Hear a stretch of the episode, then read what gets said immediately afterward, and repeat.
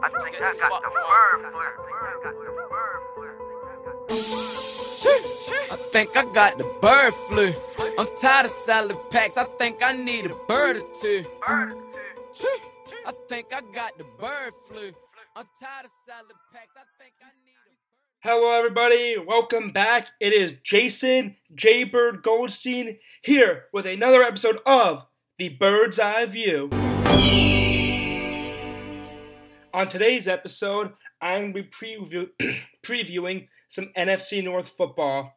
I'm starting to record on, record on Tuesday, September 1st, and this will probably air by the weekend, but I'm very excited to talk some NFC North football. We have some tremendous guests coming up. A Bears fan who might be a little bit delusional when it comes to Mitch Trubisky. A Lions fan who, like any Lions fan, is angry. Uh, along with some Packers and Vikings fans. And I'm just very, very, very excited to get started. So, uh, I think we're just going to hop right into it. And I'm going to call up my friend Akshay to discuss some Chicago Bears. All right, I'd like to welcome on a very special guest, Akshay Garg. Akshay, how you doing? I'm doing well, man. Thanks for having me on. Of course, thanks for coming on. Uh, before we start talking football, I want to give a shout out to your Cubs. Uh, they've been in a bit of a slump, but they're still playing well. Still one of the best teams in baseball, and you know they're going to make a run this postseason. I think. Definitely hope so. I mean, and I think the Cubs and Yankees are kind of in the same boat. Like they both started off super hot, now they've been kind of like floundering. Mhm. So Yeah, I'm sure you're sure you're just as frustrated as I am. so.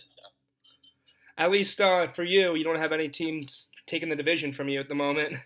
Yeah, Central is uh, kind of a joke right now, so that going for us. But I think you will have plenty of teams taking the division from you when it comes to football, because I know that you're I know that you're a big Bears guy, and you know I see a lot of your tweets, and I think all my followers and myself would agree. Mitch Trubisky is not a great quarterback or even a good quarterback, but you seem to be convinced otherwise. So you talk about Mitch Trubisky first.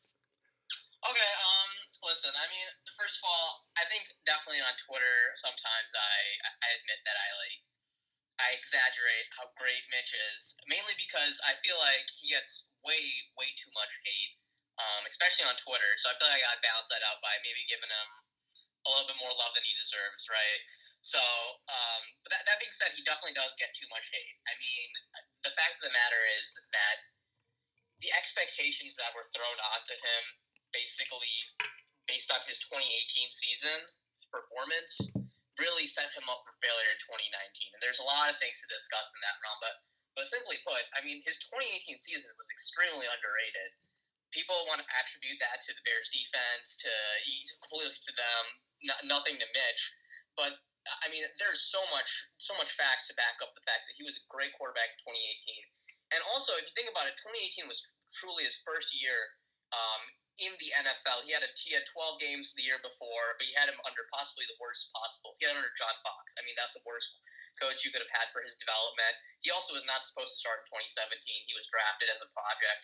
So really, 2018 was his first season, first full season under the helm of an actual offensive coach, offensive minded coach with actual weapons, and he, and the year that he's actually supposed to start, and he crushed expectations. Um, and I don't think he gets enough credit for that. And because of how far his progression went that year, I think the expectations placed on him in 2019 were really high, and he obviously didn't meet up to them. And you know, because of that, it's kind of been this like narrative that he's a terrible quarterback, which I would just have to disagree with. I I just see what you're talking about. Um, I drank the Mitch Trubisky juice after his second season. The Bears were actually going to last season. My pick to represent the NFC uh, Mhm. because you know I believe Mitch Trubisky. I thought he took strides, and I was a big, big believer in that defense, and which is still a great defense. I mean, no matter I know you have your think you how you feel about Mitch, but he was pretty bad last season, with the exception of that Mhm. game against Dallas, and that defense still really hel- helped that team win eight games. hmm Yeah, I mean, I, listen, I'm not gonna I'm not gonna sugarcoat his performance last year. I mean, he he took a step back, and I, I think that part. Okay, so part of it is this. Okay, I expected in 2019, I expected Mitch to take a step forward because in 2018 he played great, right? He was out, he was performing within the context of that offense with all the weapons around him, with all the right coaching. He was killing. He was doing his job and he was doing it good. My expectation was he was going to go from doing a really good job with what's given to him to elevating the offense, kind of like a guy like Mahomes or you can argue Deshaun Watson or a guy that elevates. He can elevate a bad offense, right, with his playmaking. And again, I, I'll, I'll be the first one to admit it. I was wrong. He didn't elevate it. But also, I don't think he all of a sudden got way worse, right? He didn't take that next step. But I think that the reason you saw a decrease in his numbers wasn't just because he took a step back; it's because the entire offense took a step. Oh, back. absolutely. With the Right. exception of maybe Allen Robinson. Right, right. Allen Robinson was a beast as usual, but I mean, otherwise you had an, a terrible offensive line performance. That was that. That's something we we just talk uh, on and on about how bad that offensive line got. You can talk about the lack of running game. You can talk about Nagy possibly, you know, his play calling kind of getting exposed in his second year. You know, oftentimes first year head, head coaches and offensive play callers, they kind of have like a good go at it, right? People don't aren't familiar with all the, the cogs in their offense, and next year comes along, he wasn't able to adjust, and people caught on to his offensive scheme. So, I mean, there was so much around Mitch that was just absolutely horrific, um, and that basically made his performance look even worse. And of course, some of it is attributable to him, and of course, he didn't take that next step in terms of elevating people. But I don't think that um, he's not a viable starting NFL quarterback. I still believe he has the potential to take that next step uh, and be a great NFL quarterback. But uh, obviously, last year was a disaster. I don't think there's any any debating that for sure. But uh, so all right, yeah, that's a very fair point. Uh, you know, but uh, one thing I have to ask, I remember having this argument with you a while back, and you said, "Oh, I'm so happy every day that we traded up one spot." Remember, you traded up one spot to get Mitch Trubisky and don't have Mahomes or Watson. Do you still feel that way? Because it's one thing to believe in Mitch, believing he can be the guy, but to say you think he has potentially better than Pat Mahomes, that's insane. Pat Mahomes looks like he can be the greatest quarterback of all time. I were you just saying that for the take, or do you truly believe that? Um, all right, so I'll, I'll be honest. That me saying that I would have Trubisky over Mahomes if I had the option today is probably an example of me giving Mitch too much love to compensate for the hate that he gets. Mm-hmm. Um, well, of course, come on, Mahomes is the best quarterback in the NFL. He's he's he's been unreal. He's a special quarterback. But uh, the fact of the matter is, I, I mean, I think it, it does get a little annoying. People going off about, oh, the Bears should have taken Mahomes over Trubisky. No, because at the time, I don't think anyone would have. At the time, exactly. Most people, Exactly. most rankings had even Mitch above Watson. I personally thought. Watson was the best QB in that draft, I didn't understand why Watson was being rated so low. But I understood, like you know, like at the time, it wasn't a bad decision. No one at the time was saying, "How do you not take Mahomes? How do you not take Watson?" Even though I believe Watson was the best. Exactly. There are also like nine other teams that passed up on Watson too. I mean, and Watson wasn't even or, er, or er, uh, Mahomes, and Mahomes wasn't even supposed to go like in the top ten. He was supposed mm-hmm. to go in like late first round, second round. Um, so I, I mean, it's just ridiculous to bring up that that comparison. No one could have, and the Bears weren't even close to that where they could have picked Mahomes. They would have had to trade down like 15 spots. Like it's ridiculous. But I mean, yes, I would obviously if I could go back in time. I mean, I would want my team to be better. If we would be better team with Mahomes right now, um, and he's as as good as it gets. So for sure, obviously, I mean, I'm not gonna die on that hill that uh, Mahomes is or Mitch is gonna be a better quarterback than Mahomes. And even if somehow he is, I mean, I'd rather have the sure product right now, right?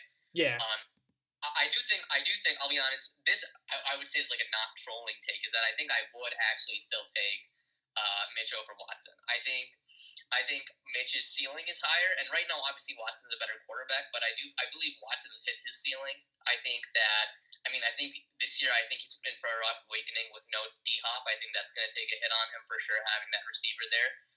Um, so I, I mean, I, I think that Mitch has potentially a better quarterback than Watson. I believe that he has he has to take some steps, and it would obviously be a huge risk because if he doesn't work out this year, chances are he might not have a future in Chicago.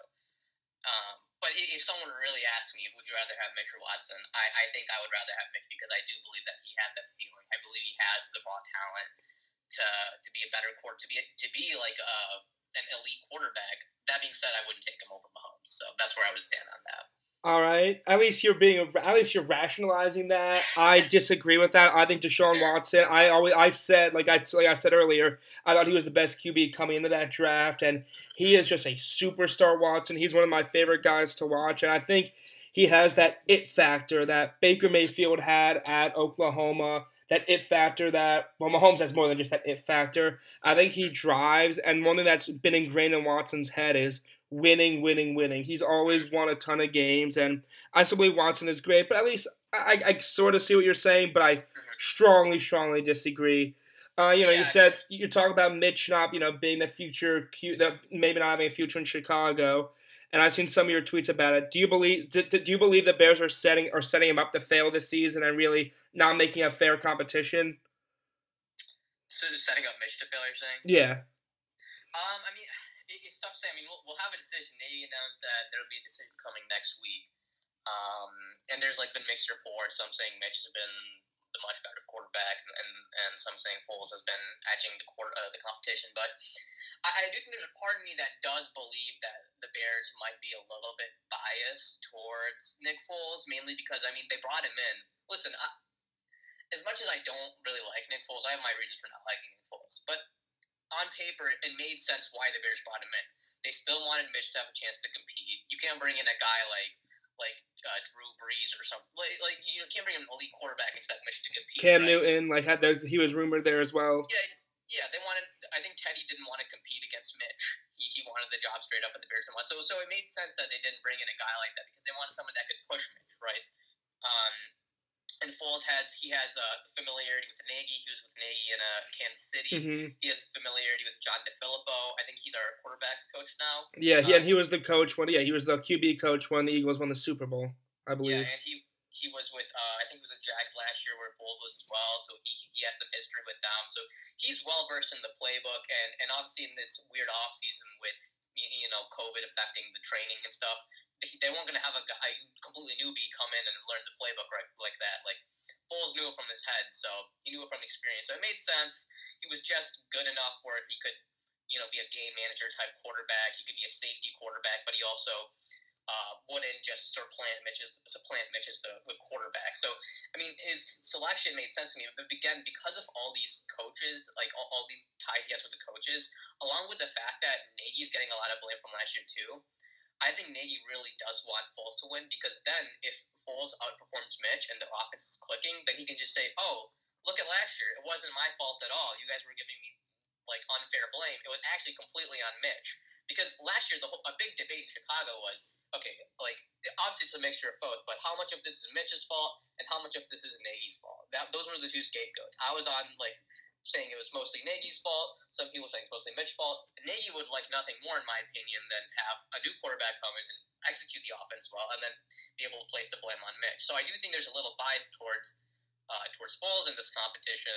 Where, and they also invested a lot of resources in it, and Mhm. so you could you could argue Pace might be a little bit more invested towards uh, Foles too, um, because he obviously committed a fourth round pick, a ton of money to Foles. Um, so I, think there's a little bit of bias there, and I think the bias should be placed towards Mitch, is my opinion. I think if it's like a close competition, the, the tiebreaker should go to Mitch because the fact of the matter is the Bears' ceiling is a lot higher if Mitch can actually become the quarterback they drafted him to be. I mean, Foles is what he is. You know what you're getting out of him. hmm And he's not. He's like I said. He's not a guy that can elevate this offense or make big plays. He's a solid game manager. But I mean, if you have Trubisky and he elevates that team more, if if you he becomes the quarterback you want him to be, he can take that offense to a next level. So I, I think that, and also this is his last chance for sure. So like I believe that with the city behind him, with the fans behind him, with the players behind, the players have been behind him, and the work ethic and the things that he's put in, and just the raw talent. I think that he deserves the first crack at the job. Not to mention that Week One is against the Lions, a team that he has historically done. I, I saw your retweet last night about that. Yeah, Yeah. Which, that- which is true. so But uh, I saw you also tweeted yesterday saying, "I hope if they start Foles, he comes out and throws four picks." Would you rather have that Foles four picks and have Mitch get a chance, or what if Foles comes out, makes you eat your words, and throws four touchdowns in Week One and gets the job? How would you How would you feel then? yeah, I don't know. I mean, it, it's obviously it's it's tough for me to root against my own team. I mean, as much Mhm. as I love Mitch, he's like my favorite player on the team. Like player over team or team over player, right? So I mean, at the end of the day, I do want what's best for my team.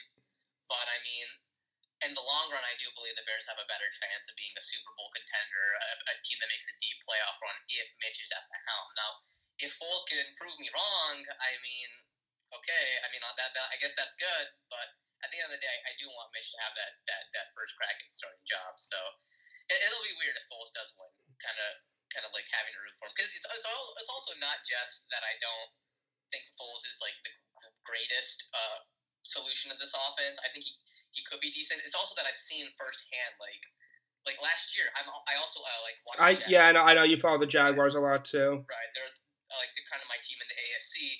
He was not good at Jacksonville at all last year. I don't know why people completely just forgot. I mean, he he wasn't the sole reason. There's a lot of just stupid stuff happening in Jacksonville Mhm. that I can't explain. But I mean, part of the reason it is Foles. I mean, he was not good. He, he got the job back from Minshew, and he was just fumbling the ball like every three snaps. Like I just feel like he's a quarterback that's uh, that's kind of built for Philly. I think he, Yeah. he's, just a, he's, he's in Philly's magic. Everywhere else, he's kind of I know it's it's crazy. You know, he sucked on the Rams, but on the Eagles, he's won a Super Bowl. Led him to a match, led him to a playoff run when people thought they weren't going to make it, winning their final three games the year after that.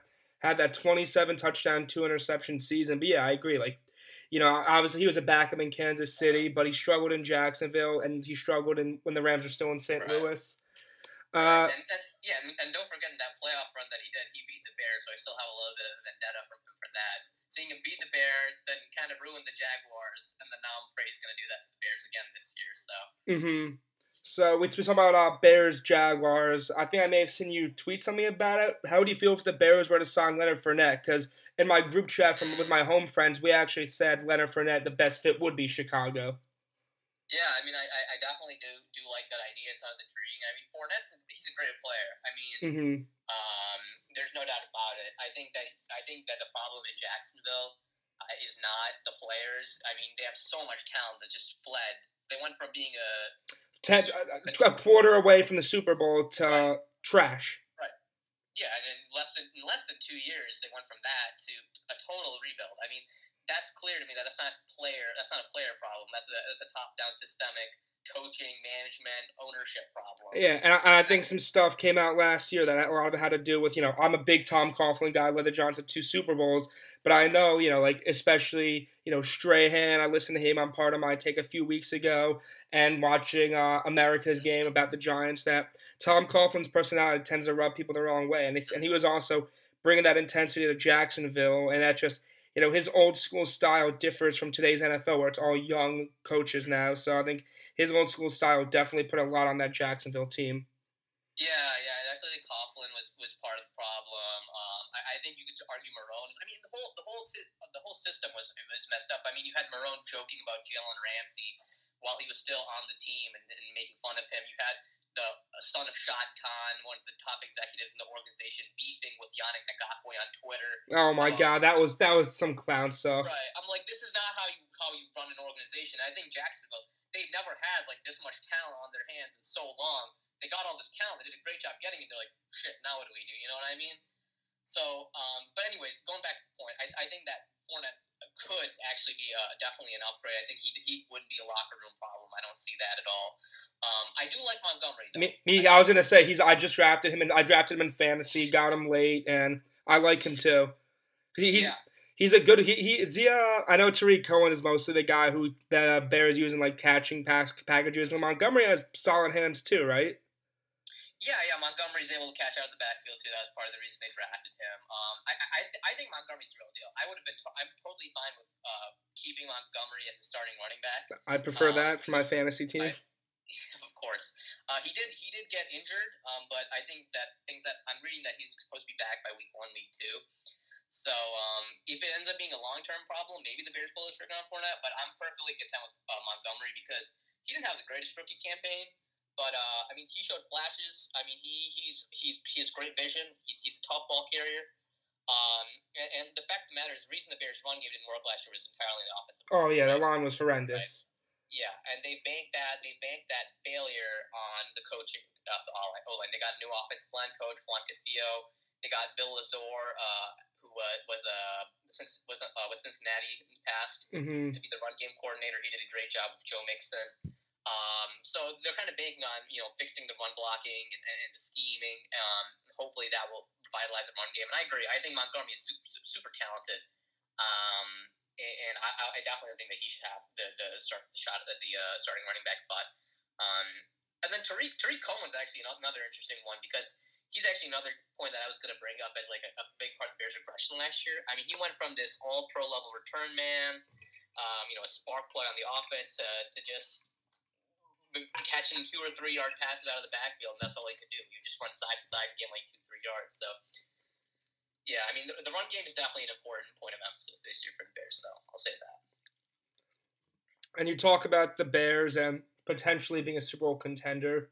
Do you Mhm. think that this team goes as far as Mitch Trubisky leads them, or do you think if Mitch Trubisky plays even a slightly a notch below 2018, do you think the defense can carry this team to the Super Bowl? Hmm. I mean, it's, it's really. I, I do think that in order to be to be a Super Bowl type contention team, you need you're gonna need Mitch to win you some games. hmm I, I think I don't think he needs to be a superstar quarterback. Like I don't think he needs to be out here being Mahomes. But I do think that you're gonna need Mitch to win you some games. I think he, I do- think if you can, if he can play similar to Jimmy G, like say Mhm. Jimmy G or uh, or even uh, uh, Carson Wentz esque, I guess maybe. I'm trying to think. Mhm. Kirk Kirk Cousins. I know. I know you were all, used to be big on the Kirk Cousins train. yeah, not so much anymore. hmm But um, I mean, I, I, I think that uh, if you look at 2018, I, I'm a firm believer that in 2018 the uh, the Bears were if they, if they made that kick, they win the Super Bowl, right? hmm Um, I, I- I truly believe that um, that if Parkey made that kick, the Bears are in the Super Bowl. But uh, the problem is is that uh, I, I don't know if the Bears defense can repeat what it did in 2018. hmm So I think Mitch will have to be a little bit better than 2018. But again, I think the key thing is he's going to have to win you some games. And I think you saw that in 2018 too. He started to win the Bears some, some games down the line. I think he won in the regular season down the line. He beat San Fran. He beat Minnesota. He beat uh, in the playoffs. He really beat Philadelphia. I mean, people don't talk about this. He had the highest uh, passer rating that wild card weekend. He he passed for over 300 yards, a touchdown, and no picks. Had And that huge course- throw to Allen Robinson. I remember. Right, Yep, that was a great throw. He led un- under two minutes. He led them into perfect position. He won them that game if Parkey makes that kick. I don't believe the defense. Won. I I believe he won them that game if he went to, if they end up winning it. But obviously they didn't. But um, that, that's what that's what I'm saying. I think Mitch is going to have to win them some games down the line, and I also think that you can't expect the defense to be at the 2018 level. I think you can definitely expect to be above the 2019 level or close to the 2018 level. But I do think that in order to be a Super Bowl contender, if we're, we're talking Super Bowl, I do think the Bears are going to need a little bit more automation than they had in 2018. I'll, I'll, say that. hmm So. And one thing about the Bears, I know you follow him on Twitter. I do as well. I'm a I'm a big Barstool guy. I follow Big Cat. I think people love to see the Bears lose because they just love to see Big Cat in pain on Pardon My Take. That was one of the most exciting podcasts I was I was looking forward to after that loss. Everyone loves uh, as, as he calls it on Pardon My Take, suicidal Big Cat, just because it's yeah, it's funny. Yeah, yeah, Big Cat. Yeah, it was it was sad though when when he when Parkey missed that kick. kick you could see the I don't know if you've seen that video, but the pain on Big Cat's face, hmm like the hope, and then the, the that was genuine. Like I could tell that was like Mhm. you can't fake that shit. Like I think that's how every Bears fan, fan genuinely felt when that happened. I was angry simply because of my hatred for the Eagles. hey, I'll, I'll take it. Any, any hatred for for the team that beat us. So. All right, so you know we talked some Bears analysis. Uh, give me your record prediction for the team this season and how far they go. Um, okay, so I, I do think that this team, I think this team is uh, going to win the division this year. I, I, think that they should be favored to win the division. I obviously know the national media. They should not be okay. Okay, you know it's one thing to say they can win the division, but they should not be favored after last season. The Packers should be the favorite in the division. It's one thing to say they will, but the Packers or the Vikings should be the should be considered the favorites. That's, yeah, I mean, a team that won the NFC Championship, I don't have a problem with them being the favorites. But I, I think if you look at all the facts and you look at it in the lens of this season, I think there's a lot of facts that show that the Bears should actually be the team favorite. I mean, look at it. I, I- I think if you look at the the reality, that the Packers were obviously, I think you would agree with this, we're not, they were not a 13 and 3 level. Oh, they were not a thirteen and three, but Right, I they were possibly the worst 13 and 3 team full time. Uh, I think I saw somewhere that their expected win loss was more around like 9 or 10 wins. Um, they, they were not deserving of being a 13 win team. Um, so basically, everything went right for the Packers. They got Super lucky, got 13 wins. The Bears, if you look at it, everything went wrong for the Bears last year. And this is why I don't get people predicting the Bears to be worse than last year because literally everything went wrong for them. I mean, the defense regressed major. I, I the defense was still solid, but they basically they led the league in interceptions in 2018. In 2019, they were like 25th. They led the league and they were like top five in sacks in 2018. They dipped like sub 20 in uh, in 2019. The, their defense really did uh, take a big dip, and the offense obviously. I mean, we could go on and on about how bad that became, but everything, despite everything, how bad that team performed uh, in 2019, they still finished eight and eight. I, I mean, that's that's just the fact. That's their baseline, the worst case.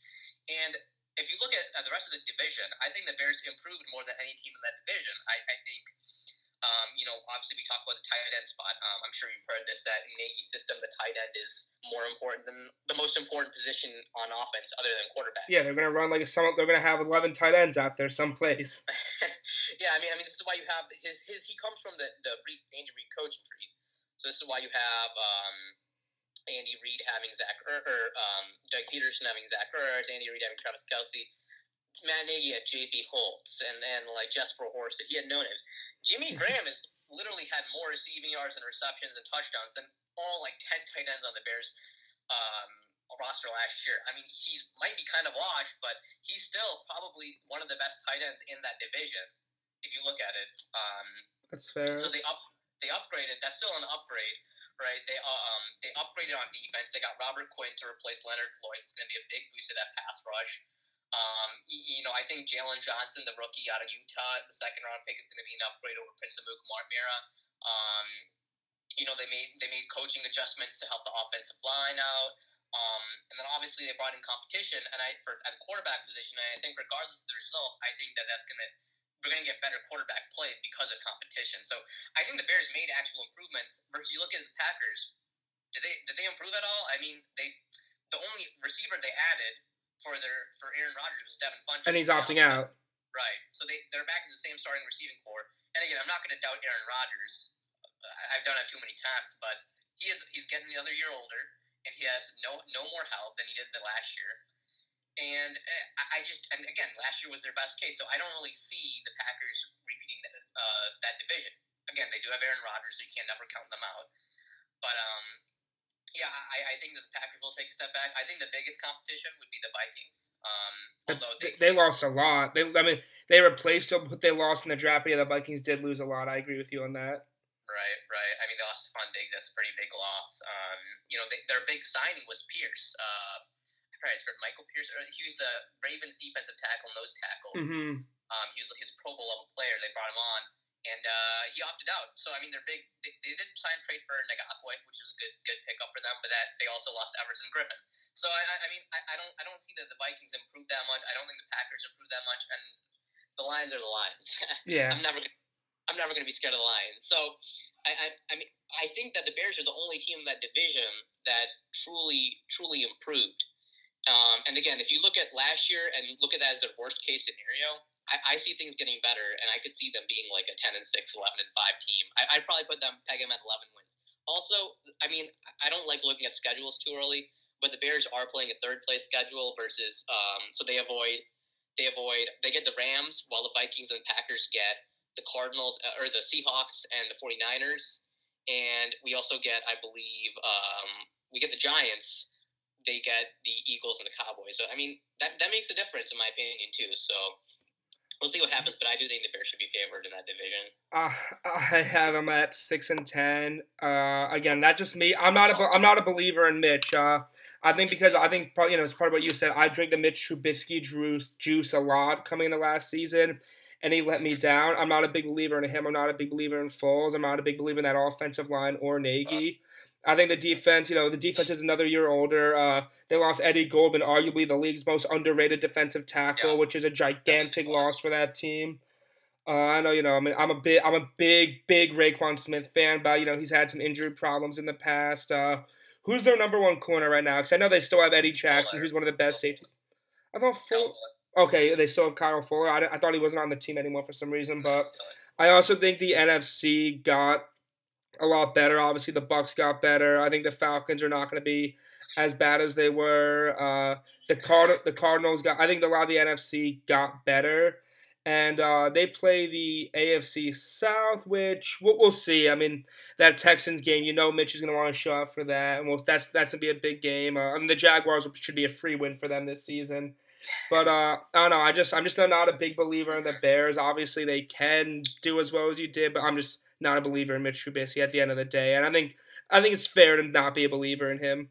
hmm Well, I mean, I, I'll say to this, this. Okay, I'm not going to try and convince you to believe in Mitch because I feel people who have their mind made up on that have their mind made up, hmm and I think Mitch will prove them wrong this year, so it's okay. hmm But uh, but I, I I do think that again, going back to my point, is that do you do you not think that Foles, if you think Mitch is so bad, I mean, again, he probably could not have played worse than he did last year, with the exception of a couple games towards the end. If you think Mitch is so bad, wouldn't you think that Foles is at least somewhat of an upgrade over Mitch? And um, in terms of the defense, I mean, wouldn't you also point, look at the fact that, um, I mean, that they, they did take a huge step off in 2019. I mean, but the same talent is still there that was in 2018. They just took a step back.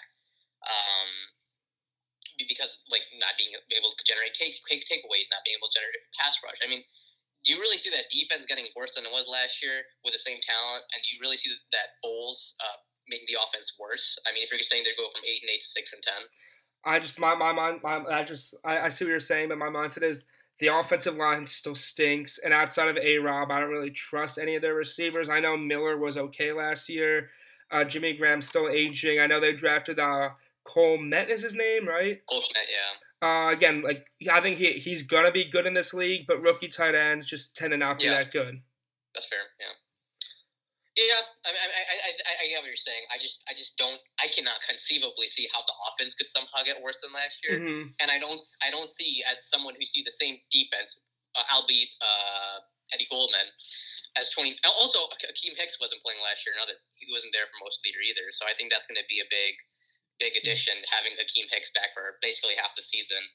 Um, but I don't know. I don't see how the defense and offense gets worse and they go six and ten. That That's fair. For me, it's more of a mindset of other teams got Mhm. better. But uh, you know, before before we wrap things up, any other thoughts you wanted to say about you know the Bears? Uh, if you want to ask them about the Cubs or even the Chicago Bulls. yeah, I mean, I, I guess my final thoughts on the Bears would be that it's not, it's not. I think we're looking at it as a lens of offense or defense, like which one of them is going to be better. I think you have to look at this as a team effort. I think, um, I think part of the reason the offense um, or the defense got worse last year, for example, was because the offense couldn't. Uh, uh, keep a prolonged drive going, right? They were barely on the field. The defense got tired and they gave up points in the fourth quarter. They couldn't they couldn't get takeaways, right? So I think that's Mhm. a that's a big part of it. And on the other uh, hand, you have the defense. They they basically I think they had like 27 picks in, in 2018. They had like 10 in 2019. They weren't able to get turnovers. They weren't able to generate um, short fields for the offense, which is something that the Bears thrived with is shorter fields um, rather than having to drive the length of the field. So I mean that that hurt the offense too. So I think it's it, you kind of look at it as oh either the offense is going to step up or either the defense is going to step up, and one of them is going to carry them to to the Super Bowl, to the playoffs, or whatnot. But I, I think that both of these things are going to interplay with each other. I think you're going to see this year. So that would be my final thoughts on uh, on the Bears. It's, it's it's team effort, not just offense or defense. So, All All right. Well, thanks again so much for coming on, Akshay, discussing and previewing your Bears. Uh, we'll see who's right. We'll see who's wrong when the season comes. sure. I'm just glad that the NFL is happening. Thank you so much Yeah, again for coming on. absolutely. Thanks for having me, man. Of course. Take care. All right, you too. Bye. And uh, that was Akshay Garg. Uh, okay, you know, he usually tends to be a little more exaggerated about Mitch Trubisky, like he said. And for all I know, he could be right about Mitch. I just do not believe in the Bears. And like I said, I have them at 6 and 10. Uh, coming up later tonight, we have some pa- we have a Packers fan and a Lions fan coming on to discuss their teams. But for now, take care, everybody. Say that very shortly. I'll be joined by a very special guest who is gonna preview the Packers for me. Uh, my good friend, known him since high school, Colin Cunningham, and he will be joining us in just a matter of moments. All right, I'd like to welcome on a very special guest, uh, someone I've known since high school, my friend Colin Cunningham. Colin, how are we doing? Hey Jason, thanks for having me on today. Doing great. How about yourself? I'm good. You know, I'm you know a little disappointed about that Yankees game yesterday, as I'm sure you are too. It's been a Yeah, it's you been a frustrating stretch. Tough stretch, tough stretch for sure. Too many injuries to count. hmm But you know, we could we can sit here and complain about the Yankees all day, but let, let's get to why you really came on here to discuss Packers football. Uh, Absolutely. I don't think you can get into any Packers discussion about the offseason without bringing up Jordan Love. So I just want to get your thoughts on why the Packers drafted on the drafting of Jordan Love and what that means for Aaron Rodgers' future and for the Packers as a franchise as a whole. Yeah, absolutely. So great question. Uh, lots of layers to it for sure. And uh, I think like a lot of people were pretty unhappy with the pick in general, mostly because pretty sure like everybody, myself included, were anticipating the Packers to take a wideout or like some other offensive weapon to kind of help Rodgers um, in the win now mode. But um, especially with this like past draft class being one of the deepest for wide receivers in recent history. Like I think that happiness is pretty well justified, even though our pick was towards the end of the first round. But um, kind of like three things stand out to me with the Jordan Love pick that I think people are kind of starting to overlook. So uh, the first one being like people forget the Packers were one game from the Super Bowl last year. Mhm. We were in the NFC conference final game with the 49ers, and sure, we might have had a luckier, uh, easier path to the conference final than some other people did, but um, or other teams did. But overall, like, is one game away from the Super Bowl, and bottom line, like. That's pretty good, pretty good space to be in, and I think just with a couple of additions that can really propel us to that one more game. Um, and I think a lot of the fault on that uh, loss to the 49ers comes from our run defense. We were like 23rd, 25th or something ranked run defense at that time. We gave up like over 200 yards and four touchdowns or something to Raheem Mostert, who had like just started like breaking out. hmm And like our offense still was able to put up, I think, 20 points like on a historic San Francisco defense. So I wasn't totally disappointed. Some of those were in garbage time. Overall, it was just a horrendous game to watch. I'm having PTSD just thinking about it right now. But um, secondly, too, I think like the team now with our offensive line additions in the offseason and just like with the breakout of Aaron Jones last year, I think we're a lot more set up for an explosive run game. And Mhm. LaFleur's been talking a lot about that too, with um, them trying to focus more on the run. They got like a couple halfbacks and specialty guys in the That draft Au- as well. Austin Dillon. Yeah, exactly, exactly. So Austin Dillon, especially, is like think he's like over 250 pounds or something. The guy's an absolute unit in the Mhm. backfield, and they're just still gonna have Jamaal uh, Jamaal Williams for run blocking if they need him on third downs. They got Aaron Jones to pretty much do anything, and I just think like he's gonna be a top five running back this year. The guy had 19 total touchdowns last year. Um, only like he was limited in his yards because I didn't think he had a ton of carries, but he's absolute dynamic like weapon in both the run game and the passing game. And I think that's going to definitely take a lot of pressure off of Rodgers' shoulders. Um, more so this year now that he's got a better offensive line. And uh, I think that everyone's kind of more used to um, LaFleur at this point, like because everyone kind of trying out to figure out the playbook Mhm. uh, in his first year. So I'm really hoping that Jones like kind of explodes this year into like that top three back that we kind of expect him to be, and gets up to that touchdown level that he had last year, and can really take some of that pressure off of Rodgers. But lastly, I think like looking forward into the future with the Jordan Love pick, like the guy's an absolute stud. I, like Art, he was. A couple of people said he was the best quarterback in the draft, um, beyond like Joe Burrow um, and potentially Tua, and like had the greatest arm strength out of all of them. So he's got a lot of potential. He just needs to be worked a little bit. So I'm not totally unhappy with it because I don't think he's going to be starting anytime soon. And having those two or three years to develop before you kind of get thrown right into a system is going to be great for NFL quarterbacks coming out of college. So um, I think he's got the potential to be an all-star. Like it'll be great to, for Rodgers to hand off the reins to him at some point in the near future. I don't anticipate that being soon, but um, and the other thing too is like as hard as it is for me to acknowledge, like Rodgers is kind of mortal now. He's had Yeah. years that his stats have just continued to decline and um, hasn't been playing as well as he should. And I think we need to we can't keep putting him on this pedestal as like this quarterback god. We got to recognize that and start thinking about the future. So they're giving him everything they can.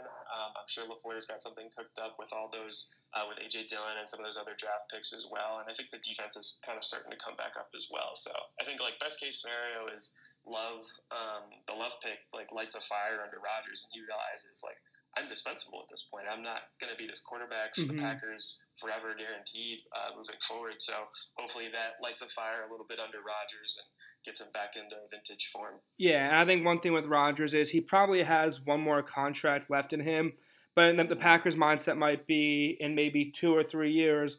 Why we why do we want to pay Rodgers? Uh, what is he making? Pro- probably thirty million in his forties when they have Yeah. Love, who will be at a lot cheaper contract, and they can spend that elsewhere. Hmm Uh, but yeah, that's one thing I think. And you mentioned that Rodgers has become mortal, and I've had him the last two years in fantasy, so I've been a little dis- I've been a little disappointed with how mortal he's become. I mean, he hasn't turned the ball over, which is great. I think he Yeah. threw just two picks or three picks a couple seasons ago.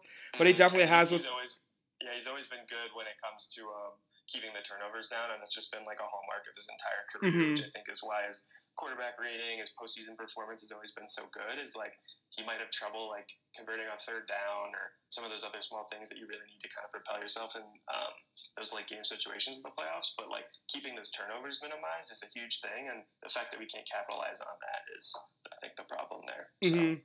I think you know, obviously, you know, he was mortal last season, despite the Packers having one of their better seasons in quite some time. A big part of that was the Smith brothers on defense, uh, Jaire Alexander, an up and rising corner. Uh, they have the who now they have Josh ja- uh, Jackson too as their corner, the guy from Iowa, I believe. Iowa, yep, Iowa corner. Yeah, I remember They he. got two first round corners last year. And they really needed to boost up that defense after um, cornerbacks just started getting old and mhm. uh, they were losing guys to free agency. They lost Micah Hyde to the Bills last year. a big loss, uh, big which loss. a big kick in the defensive in the for the D backs and uh, but like like you said like um, with Smith and Amos and them like I think the defense is really on the come up and uh, Kenny Clark's like kind of one of the new uh, nose tackles uh, top guys in the league they just signed him to a big contract so interested to see how that goes So, would you think that this is more? This is still Rodgers' team, or do you think that this team is more of the defense's team, along with Aaron Jones in the running game? As this team used to go as far as Rodgers' arm took them, but do you think this team is now not? You know, it, it's not. It doesn't have to all be on Rodgers anymore.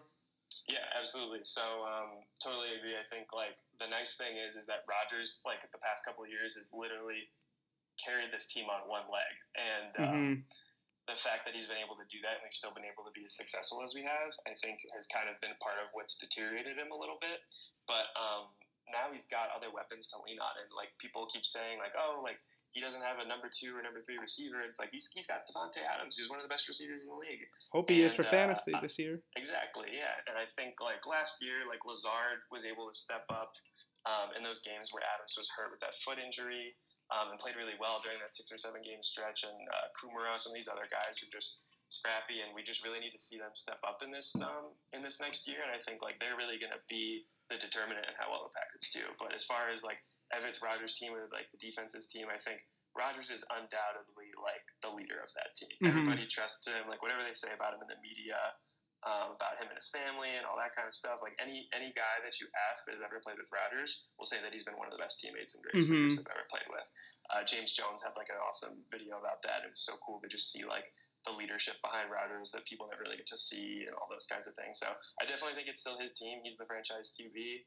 Um, but it's nice to see that there's like leadership with like the pre- with like uh, Preston and Za'Darius Smith on the uh, defensive line, and then you got Kenny Clark coming up, and Amos is that veteran safety that we got from the Bears a little while ago, um, and just everything kind of is like starting to align a little bit. So I'm hoping that um, Rodgers can take his team and leverage all these other guys and all their help to get us to that Super Bowl. hmm And you're talking about the wide receiver core, and you addressed this earlier that you expect, you know, a lot of Packers fans expected them to draft a wide receiver, and obviously Davante Adams probably a uh, top five receiver in this league.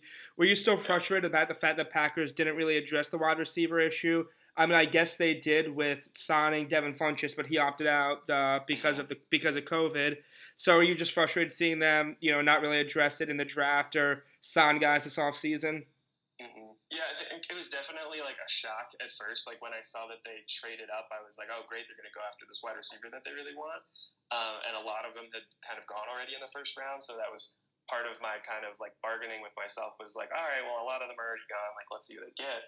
And they, they take a quarterback, and I think that was the last position on anybody's mind of who they're going to take. But I really trust like the last two quarterbacks that the Packers have had that have been successful are Rodgers and Brett Favre. hmm So I, I don't think anybody has any right to question the quarterback coaches and like the upper level management at the Packers um, front office because the fact that they're able to handpick two guys that are future Hall of Famers to be back to back quarterbacks for the franchise, like nobody else has done that in the league, and hmm I don't think ever. So I, I'm going to put my trust in them. If they see something in Jordan Love that they think is Brett Favre, Aaron Rodgers esque, I'm going to trust them and hope that that's the right pick. And I was hoping, like, even in the second and third rounds, there was still some wide receivers available that they could have gotten. But I guess the other um, side of the coin there is that Rodgers' window is, is closing, and he's maybe got a few more years, not a ton, but how much um, impact can like a rookie wide receiver really have? And I hmm think the Packers just have a lot of faith in their training staff, and like a lot of the guys that are on the Packers um, have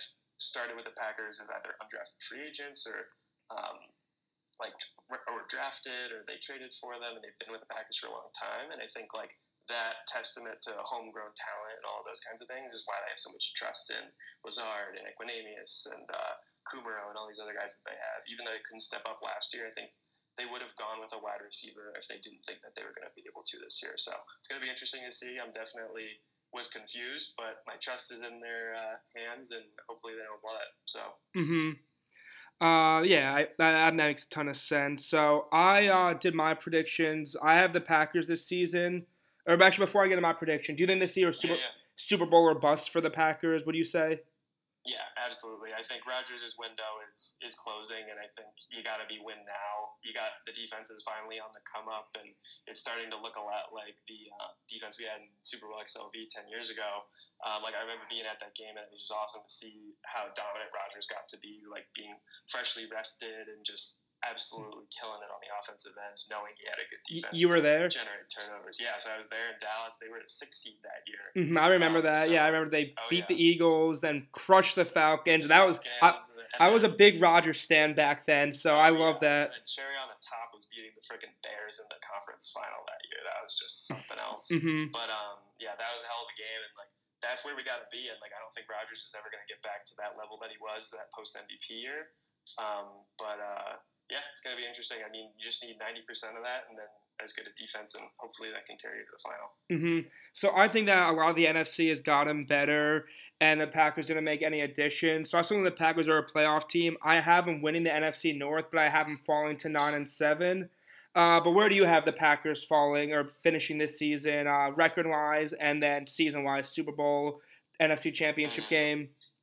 Yeah, for sure. So we got that early bye week. We're like bye week five, I think, with the Lions, and just looking at the rest of the NFC North, like I don't see a lot of trouble with the Bears and the Lions, but um, the Vikings, I think, are definitely going to be a tough matchup. So we got to at least split that series, and I feel pretty confident, even though the rest of our schedule looks tough with like some with the Bucs matchup and uh, New Orleans. Atlanta, San Francisco again, New Orleans. Yeah, um, I think they can win a good chunk of those games, and if they keep the division high. Um, all of it's going to come down to that Week 17 game against the Bears, like they always schedule it. Um, hmm so getting that conference record or that division record as high as possible, and picking up as many games at home as you can. So I think that nine and seven is pretty fair. I was like looking around ten and six, somewhere kind of around there. But um, the NFC North is always just like a gauntlet, so it's always tough to win a lot of those games, and I think that'll uh, kind of bring them down to what you're predicting too. So. Absolutely. Uh, that's really kind of ba- most of the questions that I uh, had prepared for you. Was there anything else about the Packers you want to talk about, or you know, I know you know going to Indiana with ha- what's with having with Big Ten football, Yankees, or the NBA. Yeah, absolutely. So I just say Packers overall, like uh, biggest things to look out for, bold predictions, like watch that receiver core, see how Lazard does in those um, in those coverages. Now that the defense is going to have to kind of commit some extra effort towards Aaron Jones and that um, offensive line. So if that box is getting stacked, I really expect uh, Lazard to be a breakout guy this year. So that's my one to watch. And then uh, in the middle, um, I'm thinking defense is going to be high turnover ratio this year. So that's going to be our calling card, I think, because we've never been, we're not going to be that strong against the run defense as much more as we were last year. So look for lots of picks, lots of fumbles, the Smith brothers to uh, cause some uh, trouble in Mhm. the middle there. So absolutely. Well, Colin, thanks again so much for coming on, and I'm just glad we're getting football this year. I'm excited to see what the Packers can do, especially with Rodgers and Adams on my team. I'm hoping for a big year from that offense. Absolutely, dude. Likewise. Can't wait to see it. All right, take care, man. All right, take care, man. All right, and uh, that was my good friend Colin Cunningham. Uh, you know, seems optimistic about the Packers, rightfully so. Uh, you know, I think you know ve- very rational. Kind of agree that Rodgers has become mortal. That he's not the same goat quarterback the way Stephen A. used to call him a bad man back in the day. But I definitely think you know Rodgers is still up there, still one of the elite QBs, and is gonna help this team win a ton of games. And I'm I'm hoping that he can go back to being a bad man along with Davante Adams. Uh, you know, I have my fantasy draft coming up in about an hour, but shortly I will be joined by a Lions fan, my friend Nick June. So look out for that, and I will start recording that. I am joined by a very special guest, my friend from the Ohio State University and Detroit Lions fan, Nick June. How you doing, Nick? I'm doing great today. I'm ready to finally share some knowledge on the Lions that nobody wants to hear at all, but they're going to get anyways. Mm-hmm. Uh, you know, so we'll start off. Uh, you know, like me, former Ohio State Buckeye, recent graduate. Uh, you know, I'm a Giants fan. We had the fourth pick all year. It looked like we were getting Chase Young. I was sad we didn't get him. So I must be. I must imagine you're really hyped about getting Jeff Okudah, even though you lost Darius Slay. Oh yeah, definitely. Um, I mean, Slay's nearing 30, and he wanted to be the top paid cornerback in the league. And while I definitely think he's at least top 10, maybe borderline top five, that's way too much to be paying him. Um, I don't know. The media is hard on Lions players, so I'm curious to see what they think of him now that he's on the Eagles. But I'm hyped to have Okudah. I think he's going to be locked down. I'm hearing he might not start week one, which I'm not too worried about. Um, I don't know. Really? I don't. No one, no one knows what's going on in Patricia's head. Also, it's all just training camp talk at this point. So, I could, Patricia's the type of gritty coach where I could see him just saying no rookies coming in and starting, and that's the reason why. But I'm hyped to have him on the team, and I'm sure he'll be starting at least in a couple weeks. Oh yeah, I think he's gonna have a, a bright future ahead, whether that be his whole career for the Lions or the Lions a few years, and then gets traded elsewhere. Like most good Lions players, or retires early. Uh, I'm sure that contributes to your frustration. So you're the only Lions fan I know, and I could imagine that they must be one of the most frustrating franchises to be a fan of. So uh, just go into some of those frustrations being a Lions fan. Is it the team? Is it the Ford family? Like how us Knicks fans blame James Dolan? I know there's a lot of criticism to the Ford family. Yeah, so honestly, I don't know what the fuck it is. Like, I figured at some point we would be decent. Like, we went through Barry Sanders. Obviously, I don't really remember that. Um, I remember us going 0 and 16. I was at the game where we dropped to 0 and 15. Um, just depressing, and it hasn't gotten much better since then. I mean, we had a few good years with Calvin Johnson. Really should have won a playoff game. Um, Robbed against the Cowboys. Cowboys game was disgusting. Um, I might go into a rant on that later, but I'll try to keep it moving on. Just the timeline of being a Lions fan. Um, we have that. We have the one year where it was looking like everything was coming together. Stafford gets hurt near the end of the season. We drop the final three games. Uh, get blown out by the Seahawks in the wild card round. Mm-hmm. I remember I was at that Giants Lions game uh, when Odell made the one handed game winning touchdown. I, I was at that game. Oh my god. Yeah, just the Lions can't catch a break. I have not seen a division championship in my lifetime, and I'm beginning to wonder if I ever will. um, but I don't know. We just can't get over the hump and the refs. I mean, I remember sitting in Vegas last year, and the lines were two one and one. It was right after we took the Chiefs right to the brink, and they needed Patrick Mahomes scramble on fourth and fifteen. That should tell you how tough it is being a Lions fan. We had the Chiefs beat and I'm not even that pissed about the fact that we let Patrick Mahomes fucking scramble for 20 yards on fourth and 15. Mm-hmm. But I remember sitting next to my buddy who was a Patriots fan, and we were talking seriously like, you know, if the Lions, if by some miracle, which seemed possible at this point in the season with Stafford playing like an MVP candidate, if the Lions make the Super Bowl, we're flying back out to Vegas for it. Um, we all know how that went. Following week, they go up against the Packers there's two just phantom calls. Oh, I had I had Lions money line that game, so I know exactly what you're talking about. I was pissed with that game. It seems like you guys are always getting screwed by the refs. I know, I know, I know. Every team feels that way, but I feel it especially is the case for us. Um, so pretty much we had fucking that happening. I couldn't even watch the field goal. Like after after they called the second hands to the face or phantom hands to the face on Trey Flowers, I just went to my room and listened to all my roommates laugh in the living room, which was right next to it, and knew exactly what had happened. but uh, yeah, like one thing with the Lions, I've always been a big Stafford fan. I think he's a very, very underrated quarterback. As a Lions fan, what's your perspective on Stafford uh, and just thoughts on him overall? I love Matt Stafford so much. I um, I actually feel awful for him that he ended up on the Lions. Being a lifelong fan of the Lions and somebody who will be a fan of the Lions for my whole life, whether I enjoy it or not, no matter how much depression it causes me.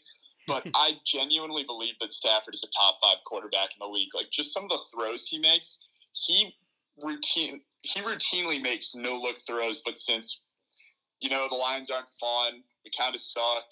It doesn't really get put up on ESPN that much or really circulated at all except for Lions Twitter but just some of the throws he makes are insane. Like the Kansas City game last year, there was one where he literally threw through four defensive backs.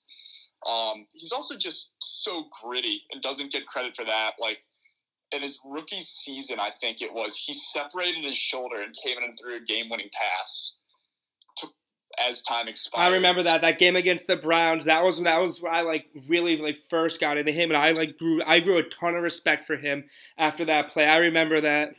You know, you think he's just in there to like make them think that they could possibly hand off the ball or possibly throw the ball. Act mainly as a decoy. He just throws that thing with a separated shoulder. I mean, the one year where he had, I think it was eight comeback victories. That was just the peak Calvin Johnson year where he just throw it up. Calvin Johnson would come down with it over three defenders. I think Mhm. that was the fake spike year too Against the against Cowboys, the right? Cowboys. I, I, I remember that game. Be-. Being a perennial Um, Cowboys hater, I remember getting so amped with that game, watching Oh, that game with a couple buddies over. You. I hate the Cowboys. Um, Oh, the Yeah. don't even get me started on the picked up pass interference because Dez Bryant ran on the field before reviewing pass interference was even a rule. I know. I remember. I remember that one too. I remember that one too. Yeah. Definitely, you guys are always getting screwed by the refs, and it seems like consistently against the freaking Cowboys and against the Packers. Oh, the, uh, another unlucky thing: the hail marys against the hail mary against the Packers. Dude, that was another phantom play. Aaron Rodgers did not get face mask on the play before it. I mean, we were kind of done for the season at that point, but still, just anytime you can meet the Packers, it's nice. Fuck the Packers. Fuck the Cowboys. and uh, just having that win taken away from us. But just going back to Stafford, I think if he could stay healthy, I really think like this is his year. Like we have Golladay, Marvin Jones is always going to have a few explosive games. I really think Hockenson's good. Going to come up, come around this year, and I really think DeAndre Swift and On Johnson, if they can stay healthy, is going to give us a lethal back. I, I wanted to ask you about that uh, combination because DeAndre Swift, uh, most people had him going in the first round of the draft, and he fell to the second. I think that's a great pick for the Lions, especially with Kerryon has shown a lot of potential when healthy.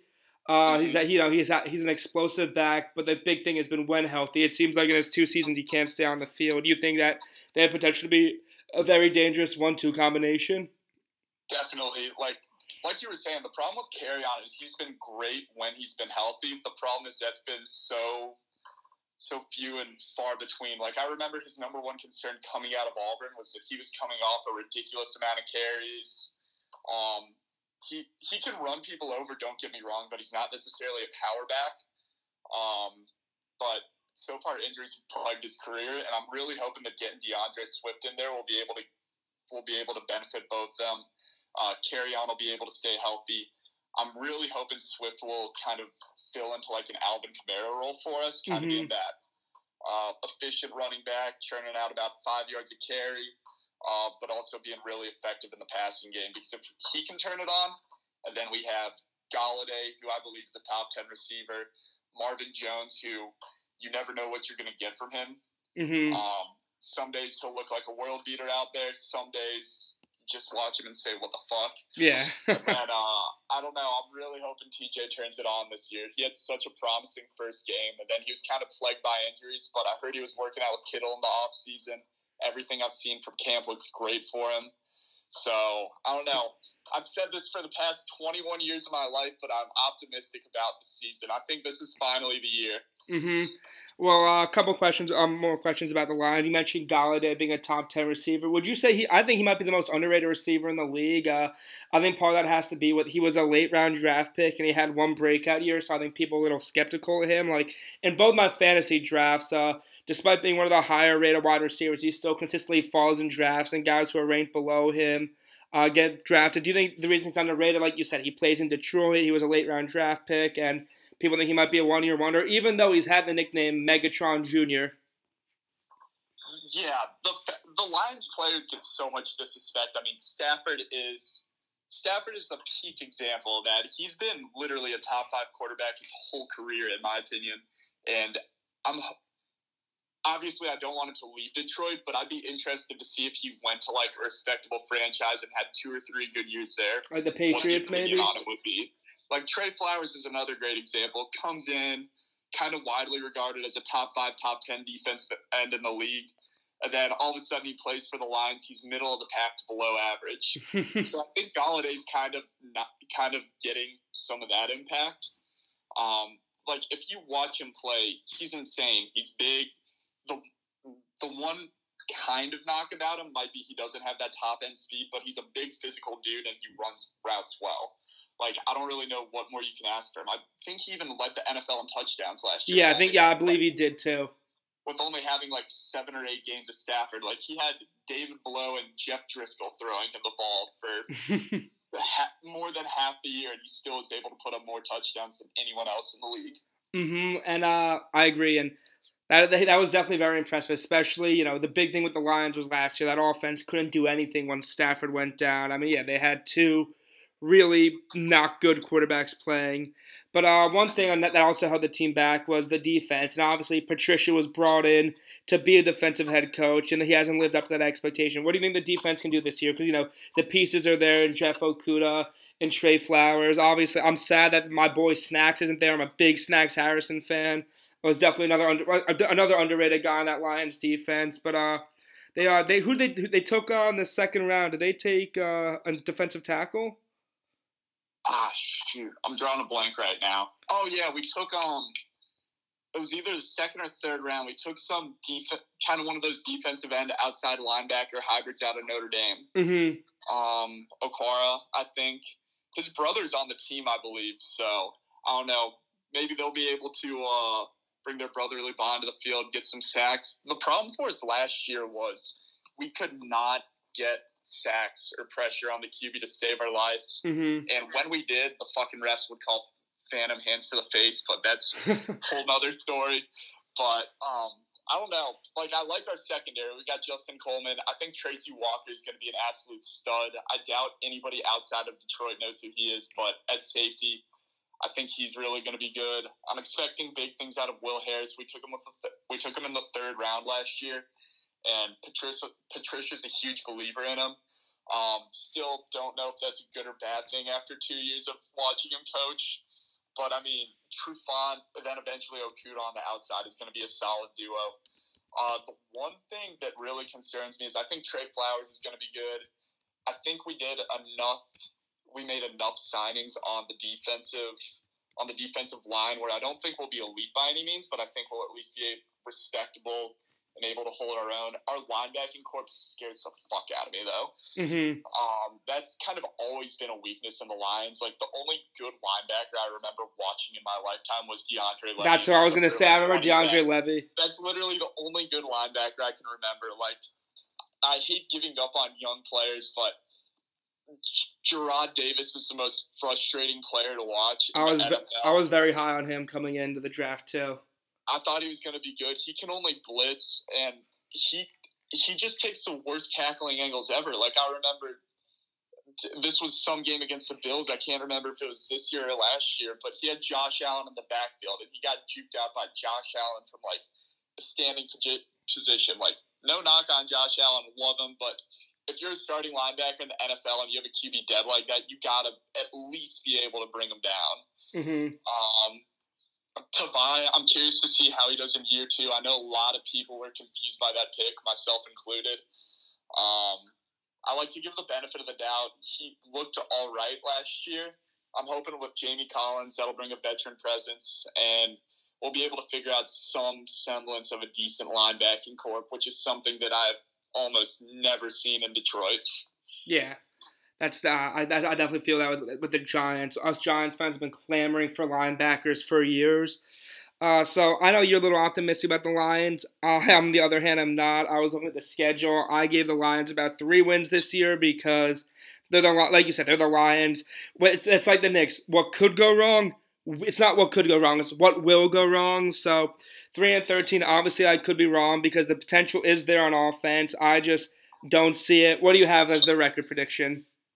All right, kind of before I before I bring up the record prediction, I just want to preface and say one thing that I've been hinting yet this whole time, but I just want to say fuck the refs. I've fucking hated them my whole entire life. I have never seen one call go the Lions' way. Literally, anytime they go to the fucking monitor, I know that shit is going to go against the Lions. Like Brandon Pettigrew in whatever year the playoffs that was. They go to the monitor. Me and my family are watching it. We just know that it's getting overturned. You couldn't even overturn pass interference at that point. they went to the monitor. Dez Bryant should have had a 15 yard penalty for running on the field. I'm so happy that that whole Dez Cottage shit, which he definitely did, but I was so happy seeing the Cowboys get fucked over the next round. Uh, I, also, I just remembered another call against the Lions. I'm, I'm, I think I'm going to it, but the Seahawks one where they bat it out of the back of the end zone. Not that one, but that is one I think about. I remember watching that and just being stunned. Let's see. I've already. There were the two phantom hands to the face. Ju- Justin Forsett on Thanksgiving. Oh my god. Yes. Wait, that was the one.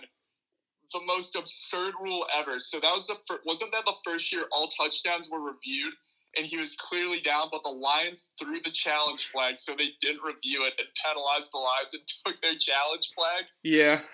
Like, what other franchise does that happen to? But ah, yeah, fuck the refs, fuck the NFL. I don't know. I, I like to be optimistic. Like moving out to Chicago, one thing I was really looking forward to is going to a Lions sports bar and seeing how other fans react. Because like last year, my roommates would literally love like watching me watch Lions That, games. that's that's how my friends, my roommates, you know. Uh, I guess they couldn't really get into that with me being a Giants fan because they were Browns fans, and for them it was just as frustrating. Yeah, but like the worst part is if even if things I don't know, maybe you relate to this being a Giants fan, like you at least have some Super Bowls, but even when things are going good the first three quarters, you cannot allow yourself to Mhm. get happy because you know it's all going to come crumbling Yeah. down. Um, with that being said, I carry the same optimistic attitude into every year for no reason at all, other than I just believe one year we have to turn it around. hmm And I don't know, I'm optimistic. Stafford's running out of time He Like, is.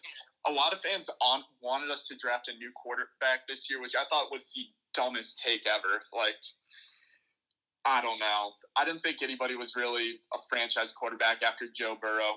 hmm Um, Tua remains to be seen, but he'd get killed behind our offensive line. yeah. Um, I don't know. I really think the Lions could maybe pull off ten and six or nine and seven. The thing we have going for us is for the first time in a while, the NFC North seems to be a really weak division. Yeah. Like, Absolutely. the Packers, you don't know what's going on with them. The Bears have Trubisky, so that's enough said right there. and then the Vikings seem to be having cap problems with them all, with Dalvin Cook sitting out. Um, they traded Stefon Diggs. They kind of seem to be going through uh, a little bit of organizational turnover. So if there ever was a year for the Lions, I mean, it's Patricia and Bob Quinn's prove it year, in my opinion. and it's a weird. Uh, it's gonna be a weird season. Who knows how this season's gonna go? It's gonna be a really, really weird year this season.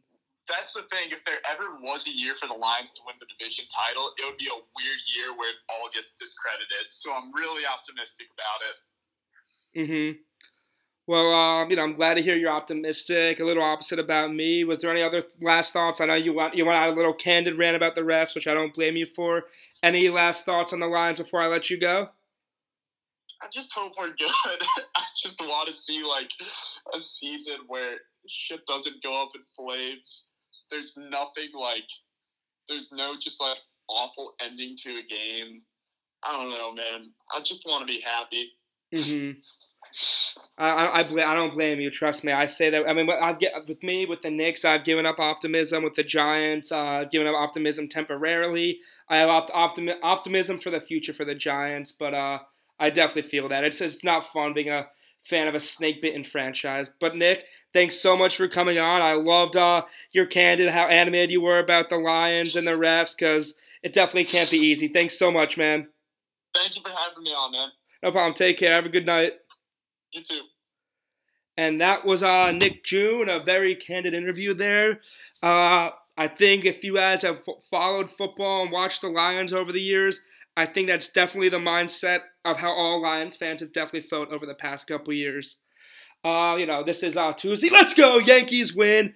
Uh, you know, it's currently Tuesday, September 1st. Watching the Yankees win, beat the Rays, big win for us. Uh, you know, the rest of this inter- the rest of the NFC North preview will continue later in the week. Uh, because I have my one friend come out to do the NFC North later in the week. And until then, I'll see everyone later. And I'd like to welcome on another very special guest, uh, my, a good friend of mine from The Ohio State University, host of Fan Response, IO, host of Fan Response on the MI6 network. Go check them out on their Facebook page along with their website. Steven Wang. Steven, how are we doing? I'm doing great, Jason. I think it's a great thing what you're doing here with the podcast. I hope to see you on Anchor, Spotify, and Apple Podcasts soon. As soon as you start uploading the videos there. And yeah, man, it's been a while since I've seen you at the Ohio State University, but definitely looking to visit during this fall and hoping for perhaps a college football season coming in later in the fall and the spring. I'm crossing my fingers. Watching uh, watching college game day this morning definitely brought up some emotional feelings because you know there's no Ohio State football so far. At least you know this week. Uh, at least so far this week, there's no uh, SEC or Big 12 or ACC football. So you know, at least we're not jealous just yet. Yeah, that's for sure, man. You know, I haven't been catching the recent games uh, I'm pretty much Big Ten football or die. I watch some Pac-12 games because they're always later in the night and a great way to wind down the night. Mm-hmm. You know, if mm-hmm. you're not going out to bars or anything.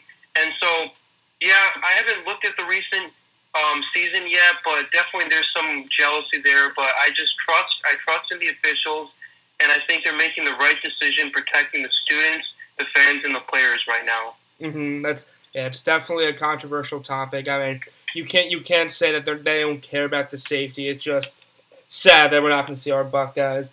But uh, let's get into yeah, some absolutely. NFL. Let's get into some NFL football. Even though you're a West Coast guy, I know you're a Vikings fan. So let's start talking about those Vikings. Uh, you know, this offseason, the Vikings lost some key pieces, such as Everson Griffen and Stefon Diggs, along with Xavier Rhodes, even though he had a bit of a down year the past season, was still an all pro just a few seasons ago for the Vikings. So those are all huge losses. Uh, but the Vikings replaced them. Uh, they drafted Justin Jefferson. They just got Yannick. I don't know how to say his last name. And Ngakoue, uh, Ngakoue, Ngakoue, and they drafted Jeff Gladney. Was it? Yes. Uh, yes, so Jeff Gladney. What are your thoughts on how they on how they did replace the key pieces they lost? Well, first of all, I wanted to get into uh, why I'm a Vikings fan. I'm actually mm-hmm. from Minnesota. That's where I was born and I lived there from 1996 to 2011. I moved in right before the tech craze of Silicon Valley really hit into high gear. Uh, after my dad got a new engineering job over here in the Bay Area, mm-hmm. and definitely the weather is a lot nicer than Minnesota. Yeah. But I'm always true to my roots, Jason. You know I got to rep my Vikings, my Timberwolves, and my Minnesota Golden Gophers. Just love watching them and love being a part of this loyal fan base. What about your Wild and your Twins? Oh yeah, of course. I rep them every year as well. But I'm I'm much more of a college football, basketball, and NBA guy. Bas- being a basketball and NFL guy. Yeah. Yes. yes. Anyway, yeah. So uh, go on with you know just your thoughts about how the Vikings did replace them because you know I think obviously getting Ngakoue, one of the most elite defensive end in the leagues, is a great replacement for Everson Griffen, who is getting up there in age but was still one of the most impactful defensive ends in the league. Uh, and he's a great run stopper. Really should fit in well in that Mike Zimmer defense, who always manages to get the best out of his players. I think Justin Jefferson getting him at 22 is an absolute steal. Uh, one of the best wide receivers in college football this past season. Still stunned that the Eagles actually passed on him, and so Jalen Reagor. But uh, you know, I think he's going to fit really well in that offense, and he seems similar to Stefon Diggs, so could really fit that role he does. And um, Gladney, I'm not too familiar with, but you know, given the fact that Xavier Rhodes had a down year this past season, I'm sure Gladney can come in and you know fit that defense really well. Yeah, you know, I think that they um, definitely uh, cleaned house a little bit, and it has to deal with like a lot of the incoming contracts. Like you look at Kirk Cousins, his two years, thirty-three million dollar per year is about to kick in in about a couple seasons. And then Dalvin Cook next season is going to be looking for some big money. So mm-hmm. Alexander Mattison, perhaps an alternative him. But I think the Vikings preferably would love to keep Dalvin Cook in the Twin Cities. So I think there's a lot of you know foreshadowing ahead of them that made them make make these moves. And I think I want to emphasize the biggest thing is that the Vikings have always been able to breed amazing in-house talent defensively. Mm-hmm. Defense has never really been the issue for them. They've bred some really great talents. I know they brought guys over before, like Jared Allen and stuff, but they've done great drafting talent like Chad Greenway, Anthony- Ben Weaver, Antoine Winfield. Anthony Barr, Yeah. Uh, Eric Kendricks, more recently guys. Yeah, and then Danielle Hunter, they have had a bunch of home run and double hitters in terms of defensive drafting. I don't think that's been the issue for the Vikings. I think the issue has always been finding that franchise quarterback guy who just consistently stay healthy and young and nimble within the games, and obviously being very clutch. And now I think they have that guy in Kirk Cousins, who might not wow you with like Lamar Jackson or Mahomes, but they have that guy. So defensively, short, long story short, I think they're going to do a really great job. I think Jeff Gladney is the right pickup for them. Um, obviously, Ezra Cleveland to help out the offensive line, and then you pair Yannick Ngakoue with Danielle Hunter. This is going to be a special, special defense. And let me remind you one more thing, Jason. Stafford and Aaron Rodgers are getting old. And with Mitch Trubisky winning that quarterback battle over a worn out Foles, I think in the passing game, they're not as worried. I mean, they're not as set up to be worried as before. I think they're going to be able to dominate that line of scrimmage defensively and maybe cover up some of those uh, weaknesses within the young secondary. Yeah, I definitely do agree that. But yeah, that's some very good points. You know, Kirk Cousins is still uh, uh not young, young, but he's still you know has a lot of prime years left. Uh, had a tremendous season last season, and was you know obviously got over the big game hump, winning that playoff game in New Orleans. Uh, but you know the Vikings actually. Oh, another thing I want to say before I get on my next topic is that you know you mentioned Rick Spielman and, and the Vikings always drafting guys. That guy has a nose for finding talent. It always seems like, and you're definitely right about that with the franchise quarterback. Obviously, it looked like it could have been Teddy Bridgewater, but he had you know unfortunately he had a really bad injury problem. Yeah. Christian Ponder looked like he could have been the guy after his second year, I believe it was. But uh, you know, after that, it never really came together for him. And you know, Spielman was able to sign an aging Brett Favre, who led the Vikings to one of their best regular seasons ever. But uh, another loss within, within the Minnesota organization, the guy who's been there forever, Kevin Stefanski. So obviously, you know, he you know, John DeFilippo was fired in the 2018 season. Stefanski took over, and the offense really seemed to click after that. Uh, how do you think that this affects the Vikings for the upcoming season? Yeah, I think that's a great point brought up. But I think the biggest thing we got to remember with Kevin Stefanski is before they brought the gay guy in, they actually brought a seasoned veteran winning coach in Gary Kubiak. Mhm, that's what and Gary. Kubiak was set to possibly be the offensive coordinator. Obviously, in early season 2019, they decided Stefanski would be their guy. But last year, when you saw that Vikings offense, you saw lots of remnants of Kubiak's offense being run. A lot of misdirection plays, a lot of crossing routes, a lot of play actions, conservative style offense that gets the job done, and then the occasional shot downfield. So more or less, they did run Kubiak's offense last year, and Stefanski made some good adjustments as well by maybe not going as run heavy and maybe doing a little bit more of uh, HB draws. But this is more or less going to be the same offense scheme wise heading into 2020. Now, obviously, you have the loss of Stefon Diggs and Stefanski. You know, I wish them good luck in their new cities in Cleveland and Buffalo.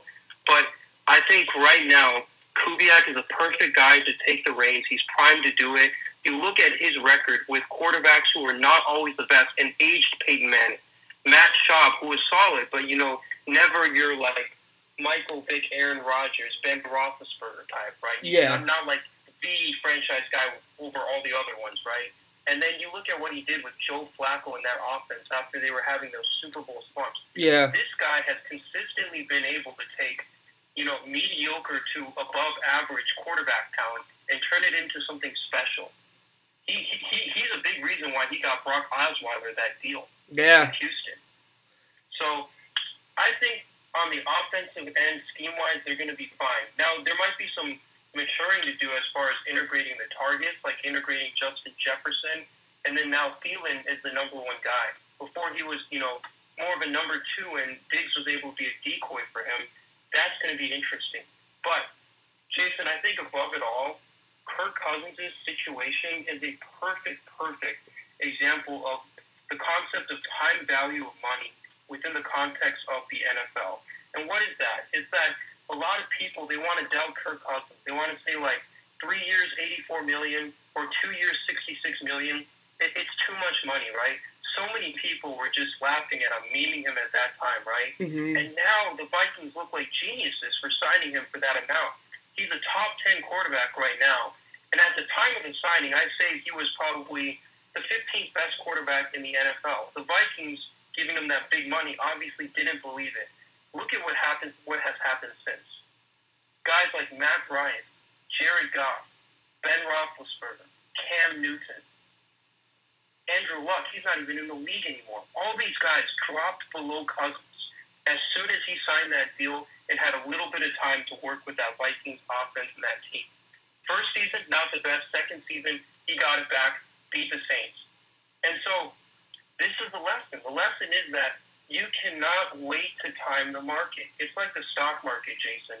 You know, there's always going to be dips. There's always going to be values and peaks. Like nobody knows if it's going to go up, down, or in circles, right? Nobody knows what's going to happen with Kirk Cousins in the future. But we all know over time it goes up. That's the overall trend. The quarterback market continues to go up. These quarterbacks who are coming now, like Jared Goff, his contract was bigger than Cousins. Dak Prescott wants $40 million a year.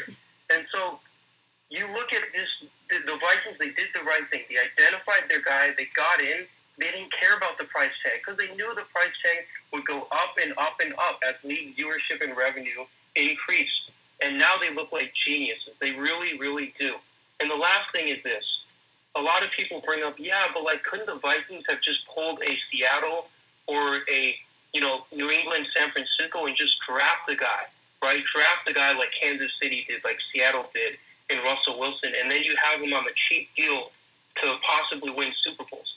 But as much as Patrick Mahomes and Russell Wilson you have, you, there's more of that Daniel Jones. There's more of the Mitchell Trubisky's and the Blaine Gabberts of the world. Whoa, whoa, whoa, whoa, whoa! What do you say? What do you say about my boy Daniel Jones right there? He, he's only played for one season. You can't get on his Okay. case just yet. Uh, I, I, I get off the Daniel Jones A train for now, but Blaine Gabberts, you know, Blaine Gabberts, Christian Ponders, Mitchell Trubisky's, all these type of guys, right? And and you draft them, right? More often than not, those top quarterbacks turn out to, to be busts, not like the type of guy that Mahomes is. You really only have a, you know, one in a hundred chance of landing a guy like that. And then if you don't, if you land the wrong guy, you're back to the rebuilding phase. The Vikings have tried to draft in-house and do great uh, in-house quarterback development. It just doesn't work out for them. So they finally went out to the market. They didn't care about the price tag. They just signed Cousins, and look at how much the quarterback money has gone on now. Mm-hmm. It's a time value of money. They took advantage of, of the market being lower back in 2017 and 2016 than now. And I, I gotta praise I gotta praise the Vikings for doing that. And I, I just gotta say, man, this is the perfect marriage of Gary Kubiak and Kirk Cousins because Kubiak has never had to have the most talented special quarterbacks to win championships or to be competitive. He has made molded guys like Flacco, Schaub, and an old Manning into franchise guys and franchise offenses. Mm-hmm. So this is the perfect pairing. This offense is not going to miss a beat going forward. Maybe for one season, So, but that's about it. so it sounds like you still think the best for Kirk Cousins has yet to even come, and that you know he still has a lot more. And I guess you know, this was one of my questions, and I guess that I think I should. I think I know your answer based on what you're saying, but you know, even though they have the losses, the Vikings have consistently had one of the deepest rosters in the league, where even if starters get injured, their backups can come in and perform well. So, given the talent on this roster, and now that Kirk Cousins has gotten over the hump of not being able to win that playoff game, do you believe that this team is talented enough to win the Super Bowl this year? I think the Super Bowl is a little bit far here, and I'm not. Oh, I'm not saying will win. I'm saying do you believe that they they have the talent to to do it? Right, right. So talent wise, yes, I think so. Mhm. They, I think they do, Jason. But I think because they're integrating so many rookies in the roster, like Justin Jefferson is all of a sudden going to step into a situation where he's going to be the clear number two, and then you have defensively Jeff Gladney, the cornerback. We know that you know historically, defensive players in their rookie year they tend to struggle a lot. So Mhm. especially cornerbacks. So I think this team is probably going to see a slight downturn this year. I want to say to like around nine wins and might be able to get a an upset win in the first round like they did last year. But but I think long term they definitely have Super Bowl aspirations. I just think this year is a little bit soon, given all the new guys they're bringing in. Mhm. You say that, uh, you know, you mentioned nine wins. I was actually brings me my next point. I was going to ask your prediction.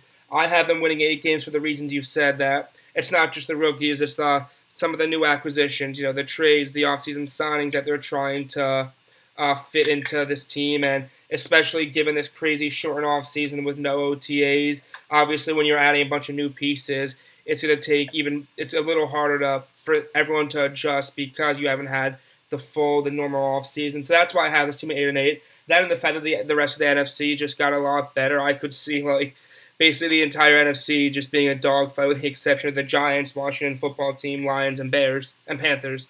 But other than that, I see all, all other 11 teams could be fighting for that last playoff spot and it could all finish between, like, 11 and 8 wins.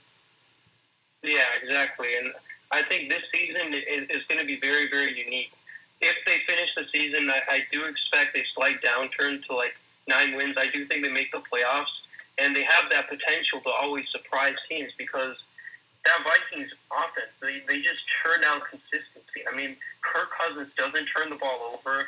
Dalvin Cook is a strong runner. That's another thing. Gary Kubiak is able to mold, you know, average to above average running backs into these amazing 1,000 plus yard rushers as well. Aaron well, he's Foster. already getting a very an amazing running back in Dalvin Cook, and so I think I think the Vikings have good future ahead of them. And if the season is able to finish, I'm, I'm predicting nine and seven for this year. But I, I think that them and the Niners are in, on a long term collision course for who will rule over the NFC.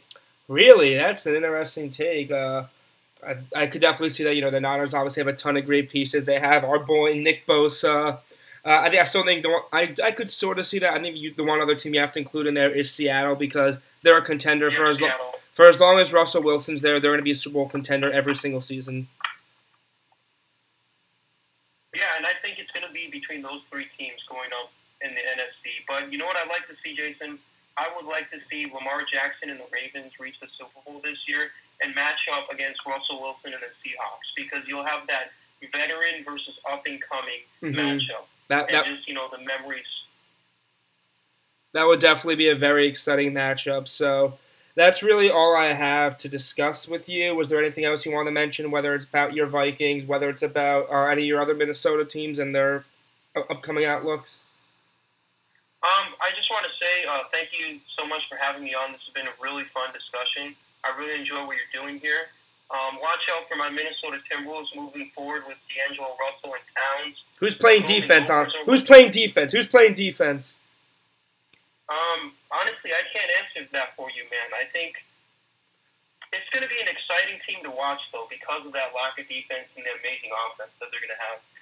Watch out for those Timberwolves with you know Malik Beasley, D'Angelo Russell, and Towns, and they might you know, they might have Devin Booker coming in on the horizon because we all know him and Towns are great friends. So we might get another entertaining Minnesota Timberwolves team. Not sure if they're gonna it's gonna lead to long term winning, but you know everything's looking up and up for Minnesota sports. The Twins are doing well. The Timberwolves look like they're about to reload more and more. And you know the Golden Gophers, they had a great season last year. We'll see how they build off of it whenever um, Big Ten football resumes. Abs- And last thing I wanted to mention, guys, um, be sure to check us out at the MI6 Sports Network. You can find us by keyword searching us on Facebook, Spotify, or wherever you get your podcasts. Perfect. Thanks again so much for coming on, Steven. Take care and best of luck to your Vikings this season. Yes, sir. Good luck, Jason, and to your Giants and Knicks as well. Thank you. Well, Knicks, there's no hope. All right, man. I, I appreciate the good luck, though. Thanks, Damon. Take care. Stay healthy. you too. Have a great weekend. You too. And uh, that was Steven Wang. Uh, you know, he mentioned he has his uh, own podcast, the M16 Network. Uh, there's actually it's a whole sports page. They have their own website. I would highly recommend checking them out. Uh, they have some great reads out. They have some great reads on their site. Uh, some interesting podcasts and topics to talk about. And uh, you know, clearly, you know, he's a very knowledgeable sports fan who cares a lot about his Minnesota teams. Uh, so to recap my NFC North standings, I have the Packers going nine and seven and getting first place. I have the Minnesota Vikings going eight and eight and getting second place. Uh, I have the Bears in third place with a six and ten record, and I have the Lions finishing last with a three and thirteen record. Uh, that's really it for AFC North football, and that's it for all my NFL division by division preview shows. Uh, I think after this, I'm gonna just recap all the standings for every single team, along with uh, giving award predictions and Super Bowl, along with playoff predictions upcoming. So make sure you tune into that episode. Uh, follow me on SoundCloud at the, at the Bird's Eye View. Follow me on YouTube, The Bird's Eye View, and fo- follow my Instagram account, the at the Bird's Eye View Podcast. And I have recently just created my own Twitter account. Uh, check out Jaybird's Eye View. Everybody, thanks again so much for listening and take care. Stay healthy, everybody.